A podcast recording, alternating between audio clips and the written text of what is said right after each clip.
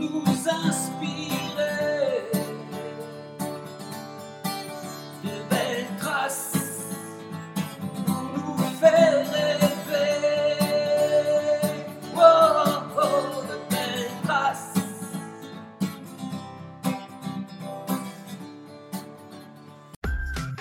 Bonjour à toutes et à tous.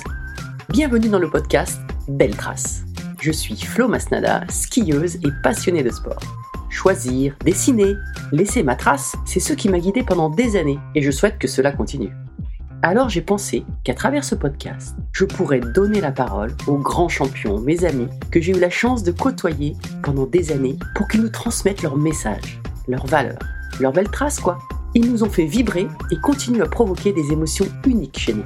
Alors, tendez l'oreille et soyez à l'écoute de leur souffle plein d'énergie positive. La première fois que j'ai rencontré cette grande championne, c'était lors d'un rassemblement des champions de la région Auvergne-Rhône-Alpes. À l'époque, ça s'appelait euh, Rhône-Alpes, à Lyon. Et j'ai été frappée par son calme, mais aussi, j'ai tout de suite vu dans son regard cette petite étincelle de volonté farouche. Des années plus tard, je ne dirais pas combien, je serai dans le stade de Rio aux côtés de Jérôme Serge, sa Dream Team, pour vivre ce moment exceptionnel où elle devient vice-championne olympique de lancer du disque en 2016. Bonjour Mélina. Bonjour. Alors, est-ce que ça, c'est ton meilleur souvenir de ta carrière?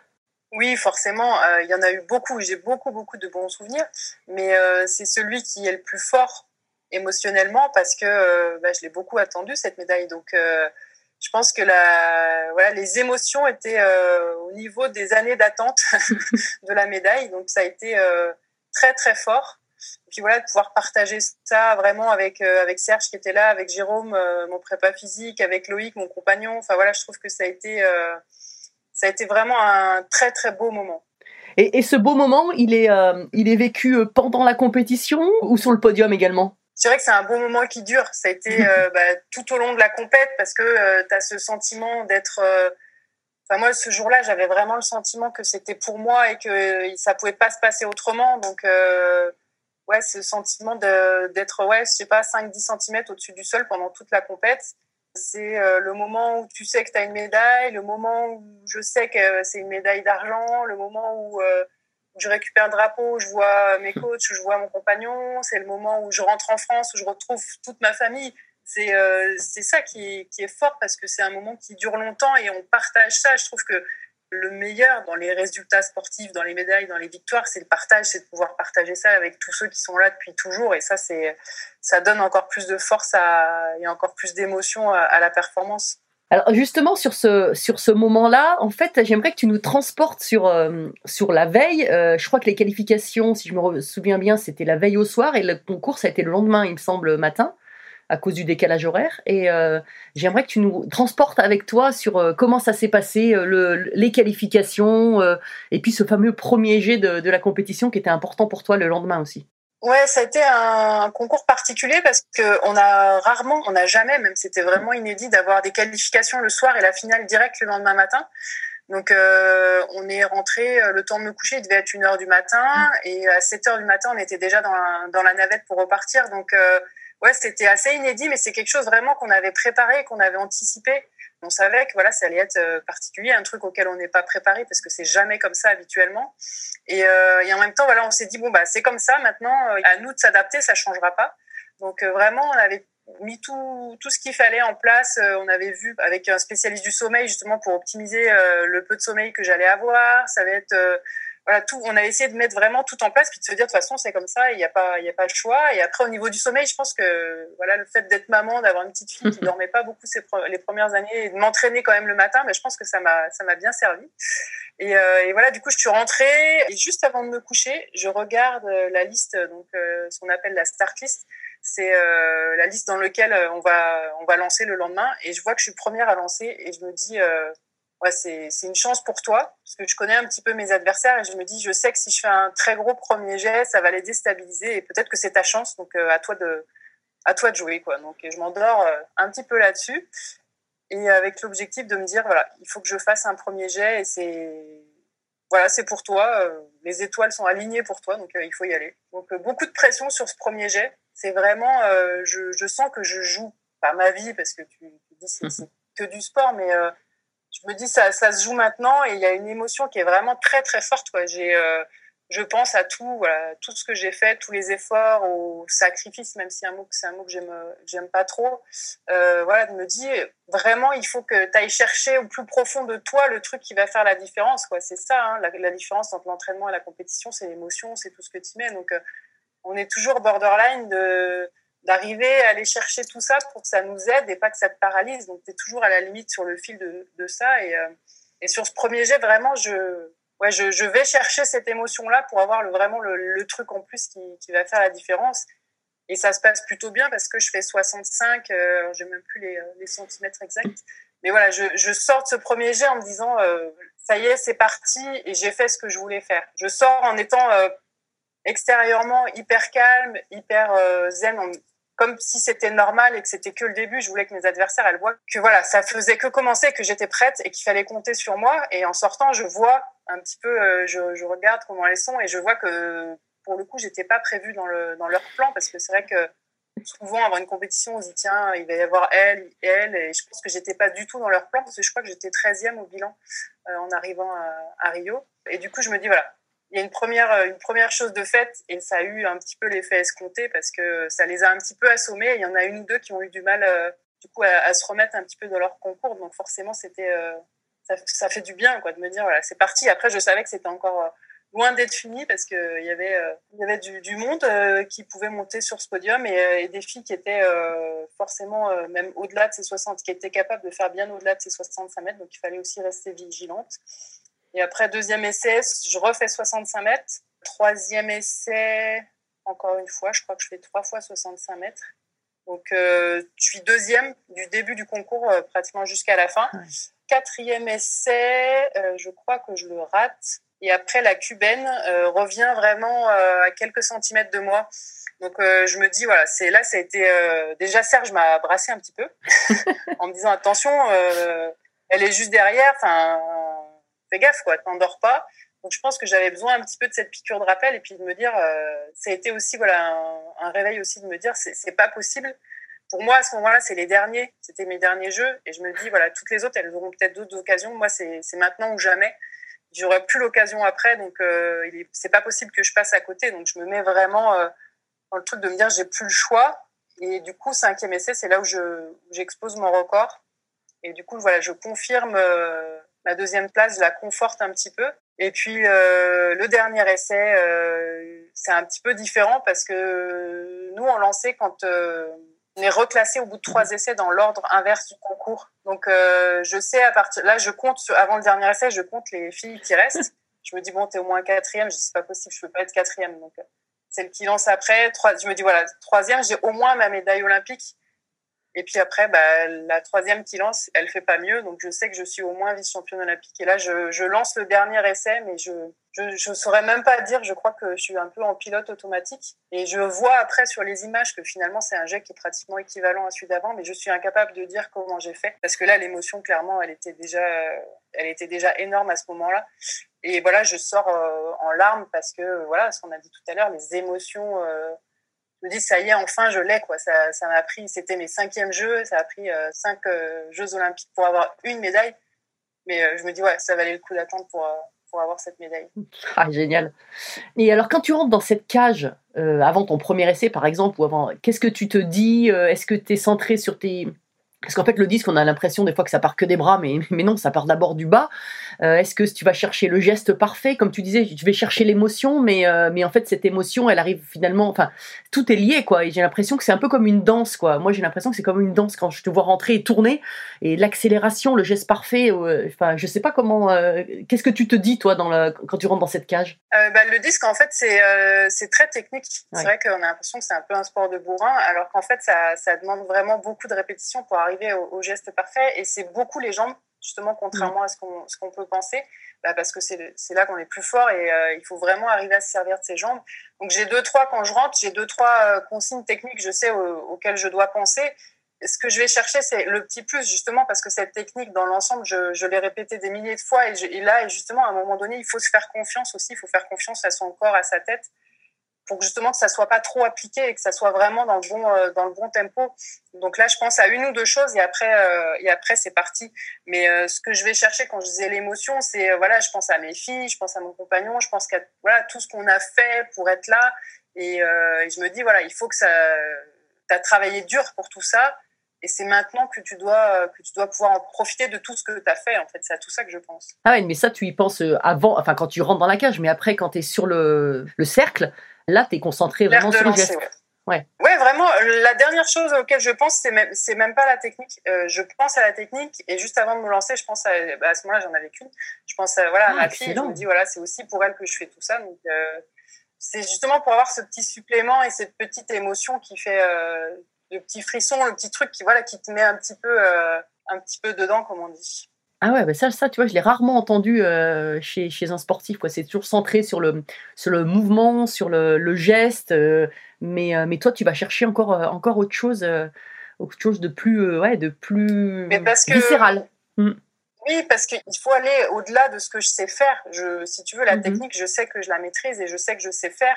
Mais il me faut plus que ça parce que si je veux aller chercher une médaille, il faut que j'aille au-delà de ce que je sais faire. Il faut que j'aille chercher autre chose. Tu vois, c'est, euh, plus dans ce sens-là. Ah, c'est génial.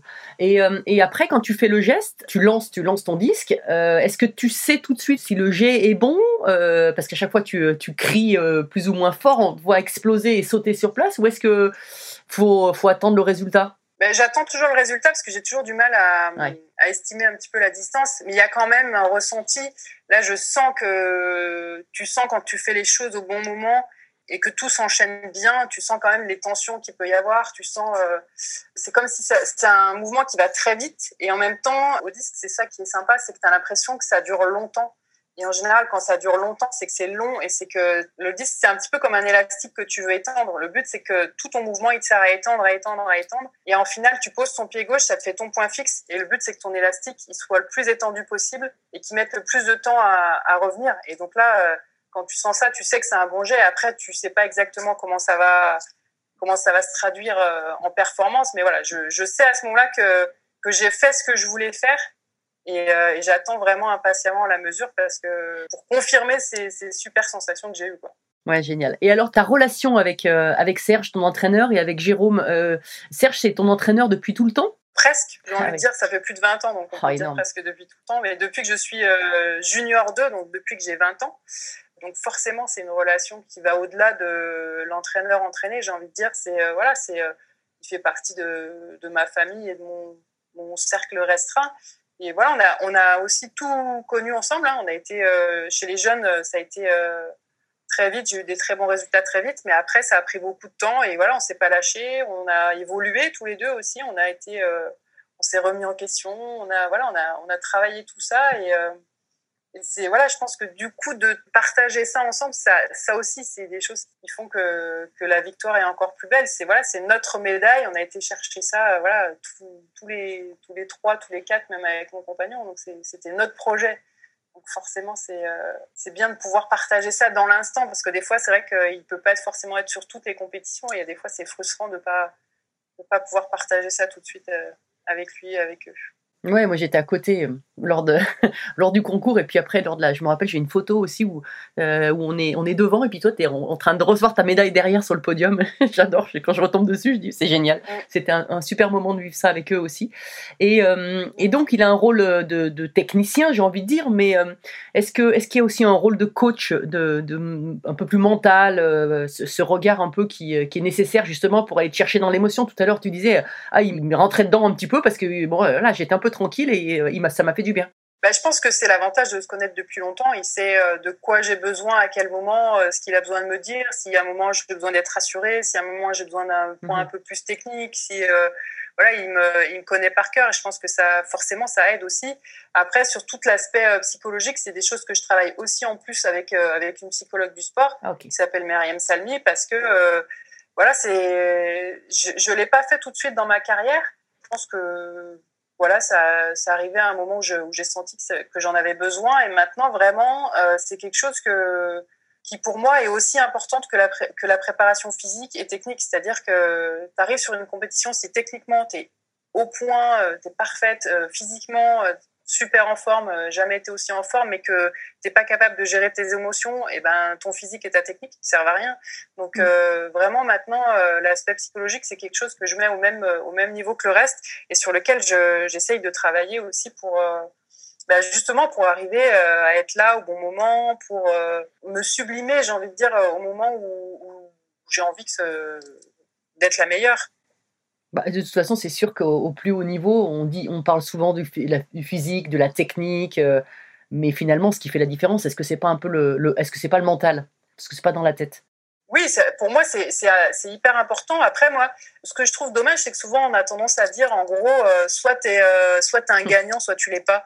Alors que non, moi, je crois plus à la valeur du travail. C'est des choses qui se travaillent, qui s'apprennent et qui se, hum c'est pas quelque chose d'inné en fait c'est euh, c'est quelque chose qui que sur lesquels tu peux aussi progresser et euh, moi je crois plus au travail que qu'à l'inné aux qualités qu'on a à la base bah, c'est sûr que t'as jamais t'as jamais lâché l'affaire hein. sixième participation au jeu normalement à, à, Tokyo donc euh, effectivement c'est de la c'est de la persévérance et du travail forcément oui forcément et puis ouais je pense que je suis un peu têtu donc tant que ce que tant que j'avais pas vu ce que je ce que je voulais je je continue. Génial.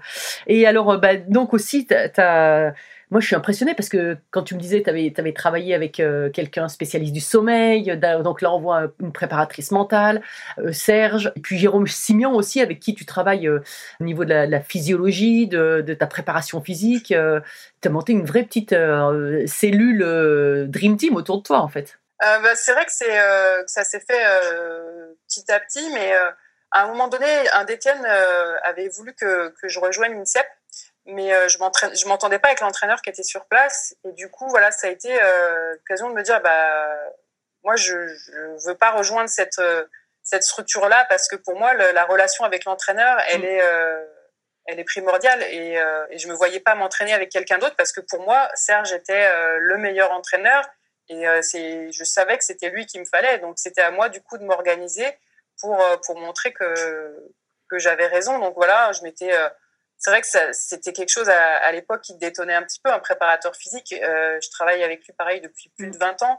C'est quelque chose qui, euh, surtout en athlée, parce qu'on avait tendance à dire que les entraîneurs d'athlée, ils savent tout faire, voilà, surtout sur la prépa physique, la musculation. Mais euh, c'était aussi parce que Serge, dis, ben ouais, il, est meilleur que moi, il est plus pointu, il est plus. et je trouve que ça a été hyper intelligent de la part de Serge à ce moment-là de dire, bah tiens te laisse un petit peu les clés et, euh, et on va travailler ensemble parce qu'il y a très très peu d'entraîneurs qui sont capables de faire ça. Et, euh, je trouve que j'ai eu beaucoup de chance d'avoir euh, mm. d'avoir Serge à ce moment-là, qui soit capable de voilà de, de s'ouvrir comme ça et de, de, partager un petit peu parce qu'il y a des entraîneurs qui sont très possessifs avec leurs mm. athlètes.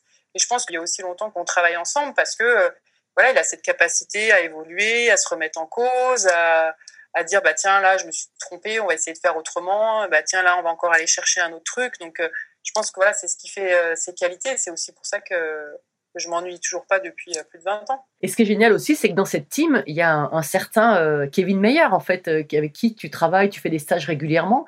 Parle-nous de ta relation avec, avec Kevin Meyer. Je sais plus combien de temps ça fait maintenant qu'il travaille aussi avec Jérôme, donc on a eu l'occasion d'échanger un petit peu là-dessus. Et et moi, je trouve, euh, j'apprécie beaucoup Kevin parce qu'il a aussi cette capacité à aller chercher euh, ce qui lui semble meilleur pour lui. Et il a vite compris que voilà, le but, euh, s'il voulait être bon dans ses épreuves, alors oui, il en fait plein, mais le but, c'est d'aller chercher chez les spécialistes, en fait, d'aller voir comment les spécialistes s'entraînent et essayer de l'adapter pour lui. Et je trouve qu'il le fait, le fait vraiment bien. Et ouais, je l'admire par rapport à ça, cette capacité qu'il a à absorber toutes ces informations sur toutes ces disciplines. Et c'est c'est aussi énorme. Et c'est vrai que même s'il est, euh, il est plus jeune que moi, ça me, voilà, ça me booste aussi et, euh, ça permet de, ouais, d'avancer, d'avoir des gens qui sont dans la même dynamique, ça, ça fait du bien aussi. Ah, c'est clair. Donc tu as un rôle un peu de, de grande sœur. Ouais, il se débrouille déjà pas mal tout seul, hein, mais euh, non, mais après pour le lancer, voilà, il sait que s'il y a besoin, il vient voir, il vient voir Serge, il le fait ponctuellement de temps en temps et et c'est toujours intéressant d'échanger parce que même moi, j'apprends souvent, on me dit, même dans l'équipe de France, on me dit oui, euh, tu as, un rôle de maman, de grande sœur, de trucs. Mais en fait, euh, c'est un échange, c'est-à-dire que j'apprends aussi plein de choses euh, des plus jeunes et, je trouve que c'est ça qui est, qui est sympa et qui fait le, le charme du truc. C'est ça, c'est que c'est pas moi qui donne des conseils aux plus jeunes, c'est vraiment un échange et ça fait du bien. Ouais, c'est sûr. Donc, je parlais de grande sœur, on peut, même parler de capitaine. Je crois que tu as déjà été capitaine hein, de l'équipe de France d'athlétisme. Et, euh, et là, je vais aller encore un peu plus loin. Je vais parler de porte-drapeau.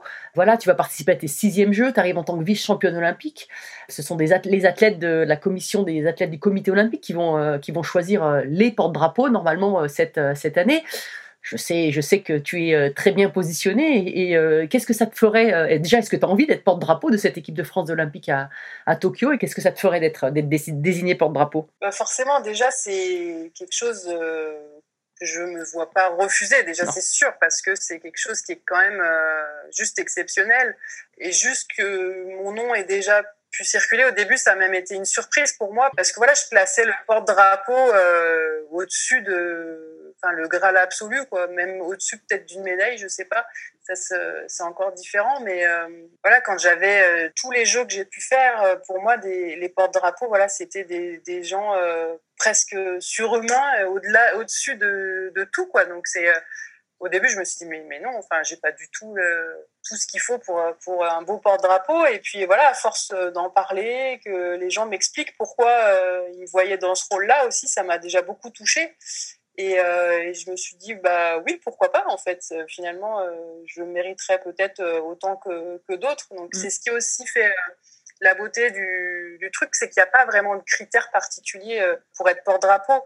Enfin, voilà, il y a, y, a y a quelques trucs de base quand même, mais chacun, en fait, a, a sa définition du porte-drapeau. Il y en a qui vont se baser sur les résultats plus sportifs, il y en a qui vont se baser plus sur le parcours, plus sur euh, voilà sur la, manière dont l'athlète euh, est au quotidien. Enfin voilà, il y a, y a vraiment plein de raisons différentes pour être porte-drapeau et, euh, et je voilà, je mesurais pas tout ça en fait. Je pense que je je résumais vraiment pour moi le porte-drapeau à, des résultats exceptionnels hors du commun et et finalement ça va ça va au-delà de tout ça. Il y a un aspect humain qui qui finalement euh, me fait dire bah oui pourquoi pas. Ah bah oui, je, te, je, je le souhaite et je ne vais pas faire ma promo de, de podcast, mais c'est vrai que j'ai euh, dans le deuxième épisode, c'est Martin Fourquette qui s'exprime à ce sujet. Il faut savoir qu'au début, en fait, il a, la première fois qu'on lui en a parlé, il a refusé parce qu'il était tellement centré sur sa performance, il avait peur que ça le perturbe. Et puis en fait, après réflexion, il a accepté et il a dit que c'était un des moments les plus forts de sa carrière.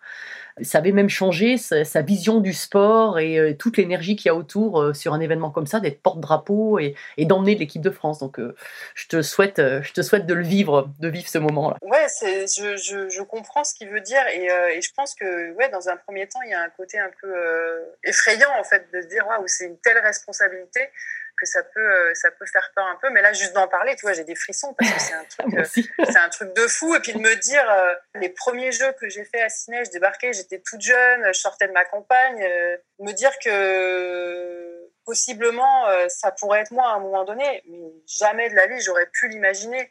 Et euh, il y a un côté de dire, euh, bah, ça montre aussi que, que tout est possible et qu'il faut vraiment croire en, en ses rêves. Ça fait un peu bateau, mais voilà, il faut, faut croire en soi et que voilà, il n'y a pas de, il a pas de chemin tout tracé. Voilà, j'ai fait euh, quatre fois les jeux et je suis rentrée. euh, j'avais, j'étais qu'une fois finaliste sur ces quatre fois-là, mais ça n'empêche que non deux fois, deux fois. mais ça n'empêche que voilà, il faut justement, faut pas lâcher et quand on veut quelque chose, eh ben, il faut aller au bout des choses. Donc ça, ouais, sur euh, sur tout ça, c'est aussi un, un truc de se dire que c'est c'est jamais impossible en fait. Ouais, c'est sûr. Et alors justement, euh, tu parlais, tu as été plusieurs fois, euh, enfin de, nombreux jeux, en athlète notamment sur les lancers, il y a quand même eu pas mal de contrôles euh, antidopage, enfin de qui étaient vraiment très suspicieux et qui sont toujours encore euh, suspicieux.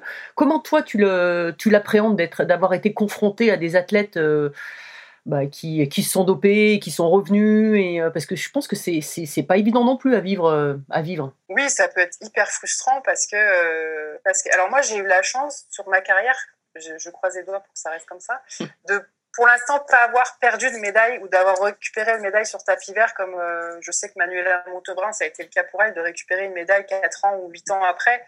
Je veux dire c'est euh, là oui tu te dis on m'a volé un truc et Mm. c'est et c'est tellement injuste quand je parlais de l'émotion justement tout à l'heure du podium du concours de tout ça tout ça ça se remplace pas même si ta médaille euh, tu la reçois huit ans après tu l'as mais euh, on t'a volé toute la plus belle partie de ta médaille en fait j'ai envie de dire. Donc ça c'est des choses qui sont euh, qui sont hyper dures et pour l'instant voilà j'ai gagné quelques places mais si tu veux ça changeait pas je crois que je suis passée septième à Pékin à la place de 8 et cinquième à la place ou 5 ou 4 à, à Londres Mais euh, voilà, ça n'a pas changé euh, fondamentalement. Mais euh, de récupérer une médaille sur tapis vert, je pense que c'est ce qu'il y a de pire. Alors après, on progresse, hein, heureusement, on progresse sur, sur la, lutte, la lutte antidopage. Moi, je le vois dans ma discipline parce que les performances sont redevenues des performances un petit peu plus humaines et plus féminines. Et heureusement, parce que peut-être que j'aurais pas pu avoir la carrière que j'ai eue si à un mm. moment donné on n'avait pas avancé, on n'avait pas avancé là-dessus. Alors des fois c'est contraignant, voilà, il faut te localiser, il faut donner tout le temps où tu es, voilà. Mais, euh, mais moi, je suis prête à faire cet effort-là parce que c'est aussi ce qui me permet de, de pouvoir vivre mon sport euh, de la meilleure des façons quand même. D'ailleurs, tu as, été, euh, as été moteur dans ces prises de position, de dire moi, je vais déclarer, je vais donner mes données assez vite, enfin, je vais être, je vais être très clair là-dessus. quoi. Ben, je pense que c'est aussi à nous, athlètes, de dire voilà, on est prêt à faire des efforts pour qu'à un moment donné, ça devienne vraiment compliqué et que j'espère qu'à un moment donné, quand même, les athlètes se posent la question de se dire mais attends, mais même maintenant, je ne comprends pas comment tu peux euh, encore espérer passer au travers, euh, au travers de tous les contrôles qu'il peut y avoir. Et c'est un truc que j'ai toujours pas compris. Comment tu peux te présenter à une compétition en sachant que, tu es dopé et que de toute façon, à la fin, tu vas avoir un contrôle. Donc, je pense que voilà, ils sont tellement sûrs de leur truc et de, je sais pas, il doit y avoir, ouais, ça, c'est des trucs vraiment, j'ai du mal à imaginer et je me sentirais tellement mal que je pense que j'arriverais même pas à à lancer. mais bref, ça, c'est des. Chacun après son, son regard là-dessus, mais euh, on, on, a beaucoup évolué, heureusement. Après, ça reste. Euh, voilà, je pense que c'est à l'image de la société. Il y a toujours des tricheurs, il y a toujours des gens qui vont essayer de contourner les règles. Donc, il y en aura toujours, mais euh, le but, c'est que c'est qu'ils puissent, puissent plus passer au travers. Ça, c'est clair qu'il faut continuer à, à se battre et à se donner les moyens de, de, de, lutter contre les tricheurs. Je pense que ça, c'est c'est clair.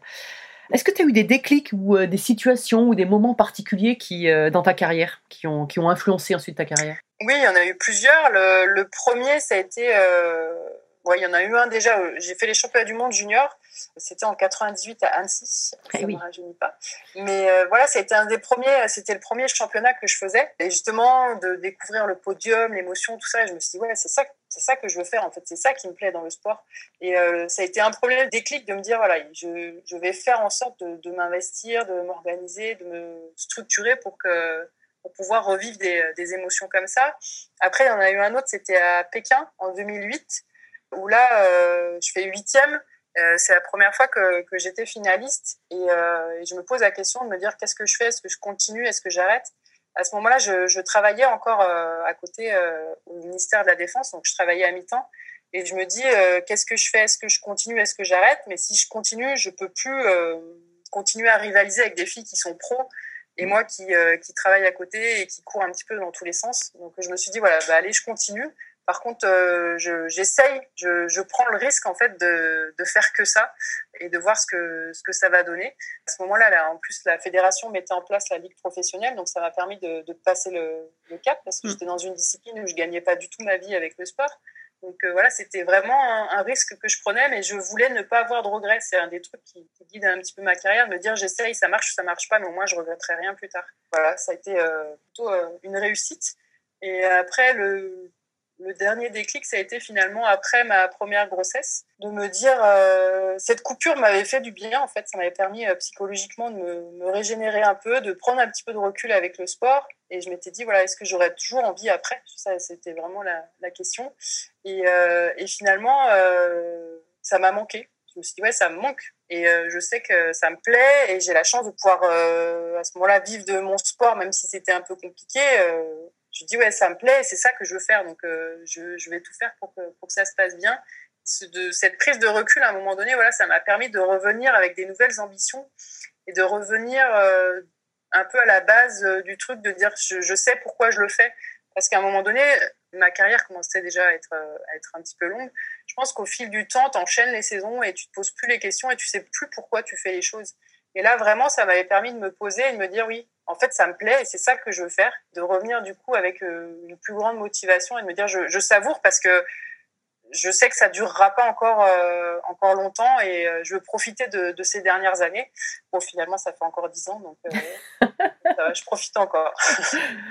En fait, bah, parlons-en de ces, euh, de, ces, de ces grossesses, de tes filles, euh, de tes, euh, c'est Elissa et Nora, si je me trompe pas.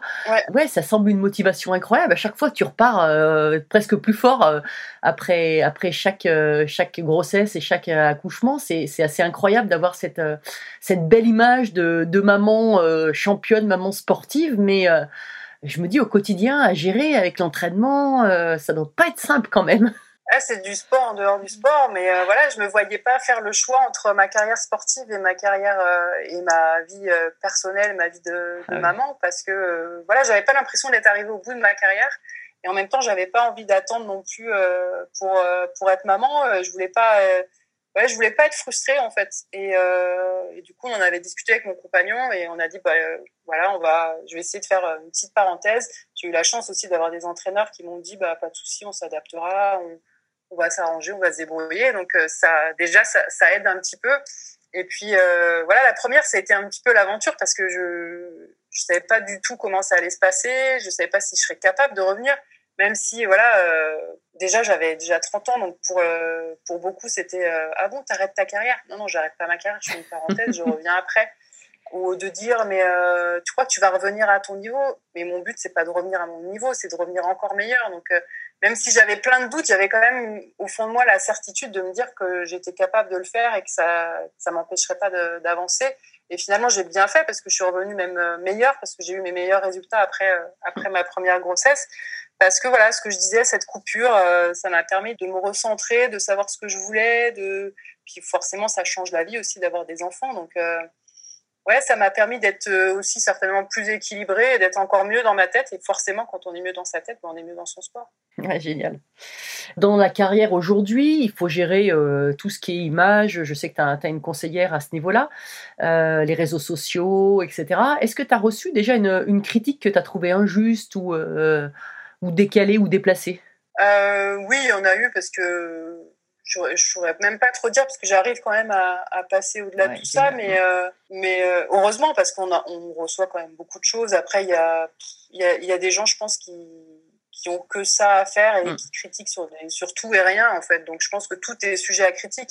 Après, c'est vrai que j'essaye de, de partager un maximum de choses, mais pas trop non plus. Je suis pas encore la génération euh, Instagram qui partage tout euh, du matin au soir. C'est vrai que c'est pas, c'est pas, c'est pas dans ma, dans ma nature, mais voilà, j'essaye quand même de, de faire partager. J'essaye euh, de parler notamment sur les sujets qui me tiennent à cœur, parce que, bah, par exemple, la grossesse Mm. ou les femmes sportives, parce que j'ai envie, c'est des messages que j'ai envie de faire passer, de dire il faut que ça évolue là-dessus, parce qu'on voit trop d'athlètes qui, qui sont frustrés et qui finissent leur carrière, euh, qui arrêtent alors qu'elles avaient certainement envie de, de, de montrer encore plus de choses ou qui, euh, qui arrivent à la fin de leur carrière et qui finalement euh, c'est plus le bon moment pour avoir des enfants, qui ont l'impression d'être passés à côté de quelque chose. Donc euh, mon but c'est pas forcément que toutes les femmes aient, aient des enfants pendant leur carrière, c'est juste qu'elles aient le choix et qu'elles soient bien accompagnées pour ça. Donc ça Mm. c'est important de d'en parler pour revenir sur les réseaux sociaux. Après non, c'est pas des choses qui me je laisse je laisse couler en général. T'as bien il y a toujours, surtout en général, quand euh, c'est surtout quand, euh, quand ça se passe pas bien, parce que quand ça, ça, ça se passe bien, tout le monde, euh, tout le monde est content, tout le monde. Mais euh, quand tu fais une contre-performance ou voilà, il y a toujours, il y en a toujours un qui va dire ah bah tu t'es mal préparé ou t'as fait ça bien ou t'as pas fait ça machin. Mais on s'en fout parce que finalement ils connaissent, ils connaissent pas du tout où on en est. Je sais que une fois ça avait été euh, l'année de Pékin, je crois. Euh, j'étais déjà qualifiée sur la saison précédente et, euh, et certains me disaient bah alors t'as fait que 59 mètres cette année mais qu'est-ce que tu fais euh, bah dis donc ça va être compliqué au jeu. Et puis finalement c'est là où je fais mon meilleur résultat. Donc à un moment donné mais tu connais rien aux stratégies de préparation en fait. Donc voilà je pense que souvent c'est plus l'ignorance qui fait ou la jalousie mais mais c'est pas des choses qui m'arrêtent Alors, de manière plus légère et plus positive, est-ce que est-ce que tu as une, une passion cachée ou est-ce que tu as un centre d'intérêt euh, qu'on ne connaît pas Si tu as le temps en- entre ton entraînement, tes filles et, et tout ça? Non, j'ai pas, j'ai pas de truc euh, vraiment passionné où euh, dès que je, peux avoir un temps, je le fais. Non, moi, mon, mon truc, c'est de pouvoir passer du temps. Bon, alors en ce moment, c'est un peu compliqué avec mes amis parce que justement, on est Ouais. quand même beaucoup en déplacement avec tout ça. Donc euh, voilà, une bonne, euh, une bonne soirée avec des, euh, copains, euh, ça suffit à, mon bonheur. Partager, voilà, ma famille, des échanges. Voilà, c'est des moments qui sont qui sont importants et qui, et me vont bien. Après, voilà, j'ai- j'aimais beaucoup l'équitation, mais par contre, j'ai plus du tout le temps de, en faire. Donc ça, c'est un truc que j'aimerais pouvoir reprendre le temps de faire après ma carrière. Et, et après, non, j'ai pas de passion. euh, Non, mais c'est très bien, c'est très bien. Et est-ce que tu as un, un livre ou, euh, ou une musique euh, qui, qui t'ont marqué? Euh, moi, les livres, j'aime beaucoup. ouais, il y en a plusieurs. En fait, j'aime beaucoup les Paulo Coelho parce que parce que ça me parle bien. Ça me des fois, ouais, ça te permet de relativiser les choses. Ça te permet de te dire. J'aime bien le côté de dire euh, rien n'arrive par hasard et, euh, et tu te crées un petit peu ton, ton, proche, ton propre chemin. Tu as quand même une action sur ce qui t'arrive, mais en même temps, voilà, il faut savoir euh, accueillir un petit peu ce qui arrive et, et en faire quelque chose plutôt que de, de pester ou de râler contre des trucs sur lesquels on n'a pas forcément de, de mainmise et essayer de faire avec et d'avancer. ça, me, ça me va bien. Alors ça, ça me fait la transition toute tracée sur euh, est-ce que tu as un, un motto ou une devise euh, qui, Un motto, tu sais, c'est en anglais, c'est euh, c'est ouais, une, Ouais. une sorte de devise qu'on qu'on dit, Ouais. pas- peut-être pas tous les matins, mais dans, dans ta vie en général. Ouais, c'est un truc tout bête, c'est faire pour faire, autant ne rien faire. Ça veut dire que c'est comme par exemple quand tu vas à l'entraînement, euh, que t'es pas motivé ou que t'as pas envie, bah reste chez toi. À ce moment-là, c'est pas c'est pas la peine. Et euh, voilà, il faut euh, il faut faire les choses avec le cœur, il faut les faire avec envie, sinon euh, sinon ça sert à rien. Ah, c'est génial parce que ça recoupe avec ce que quand tu rentres dans le, dans, dans le cercle, dans la cage là pour lancer et quand t'es dedans, t'es vraiment dedans quoi. Euh, Mm. C'est ça quoi, c'est euh, être dans. Mais je pense que voilà, c'est. euh, ouais, je suis comme ça. Je pense que j'ai besoin. euh, c'est un peu tout ou rien, quoi. Euh, si je fais, je fais à fond. Si je, si j'aime pas, je fais pas. Et je traîne les pieds, je fais pas du tout. Donc voilà, c'est un peu mon tempérament qui est comme ça. Et euh, une des questions traditionnelles de, de mon podcast à la fin, c'est qu'est-ce que qu'est-ce que c'est pour toi une belle trace? Une belle trajectoire pour toi Une belle trace. ouais, une belle trajectoire, c'est pas mal aussi.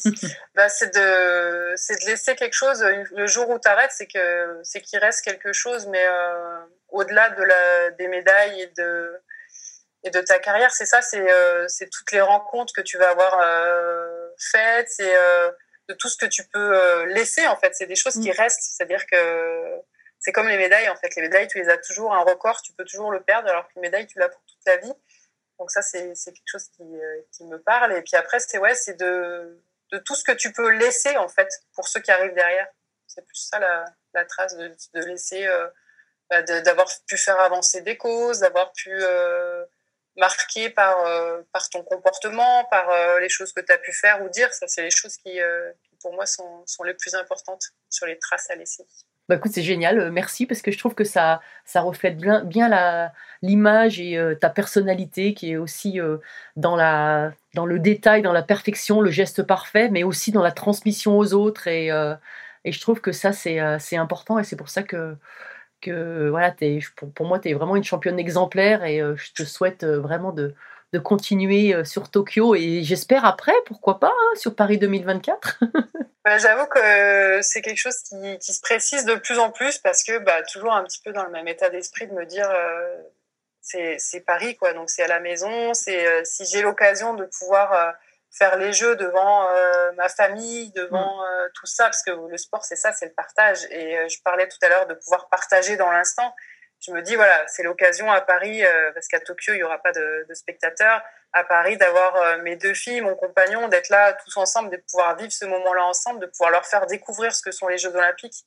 J'avoue que la balance commence à pencher fort pour Paris quand même. Ah bah merci, écoute, c'est, j'espère vraiment que oui, tu pourras euh, finir en beauté. mais bon, avant ça, il y, a- Tokyo et je te souhaite tout le meilleur. Merci en tout cas pour ce, pour ce partage dans, les, dans Belle Trace. Là, c'est, euh, c'est, c'était vraiment un, un très bon moment à ta- en ta compagnie. Merci Mélina. Ben, merci beaucoup. En tout cas, ça fait du bien de, de se remémorer tout ça en ces temps des fois un petit peu compliqués. Oui. Merci à tous, chers auditeurs passionnés. Vous savez qu'en ski, on récompense les jeunes skieurs avec des étoiles. Alors, si ce podcast vous a plu et que vous voulez continuer à suivre les belles traces et à le faire découvrir aux amis, mettez non pas 3, mais 5 étoiles. Et pensez à écrire un petit commentaire pour m'aider à progresser et à dévaler les pistes encore plus vite. Allez, tchuss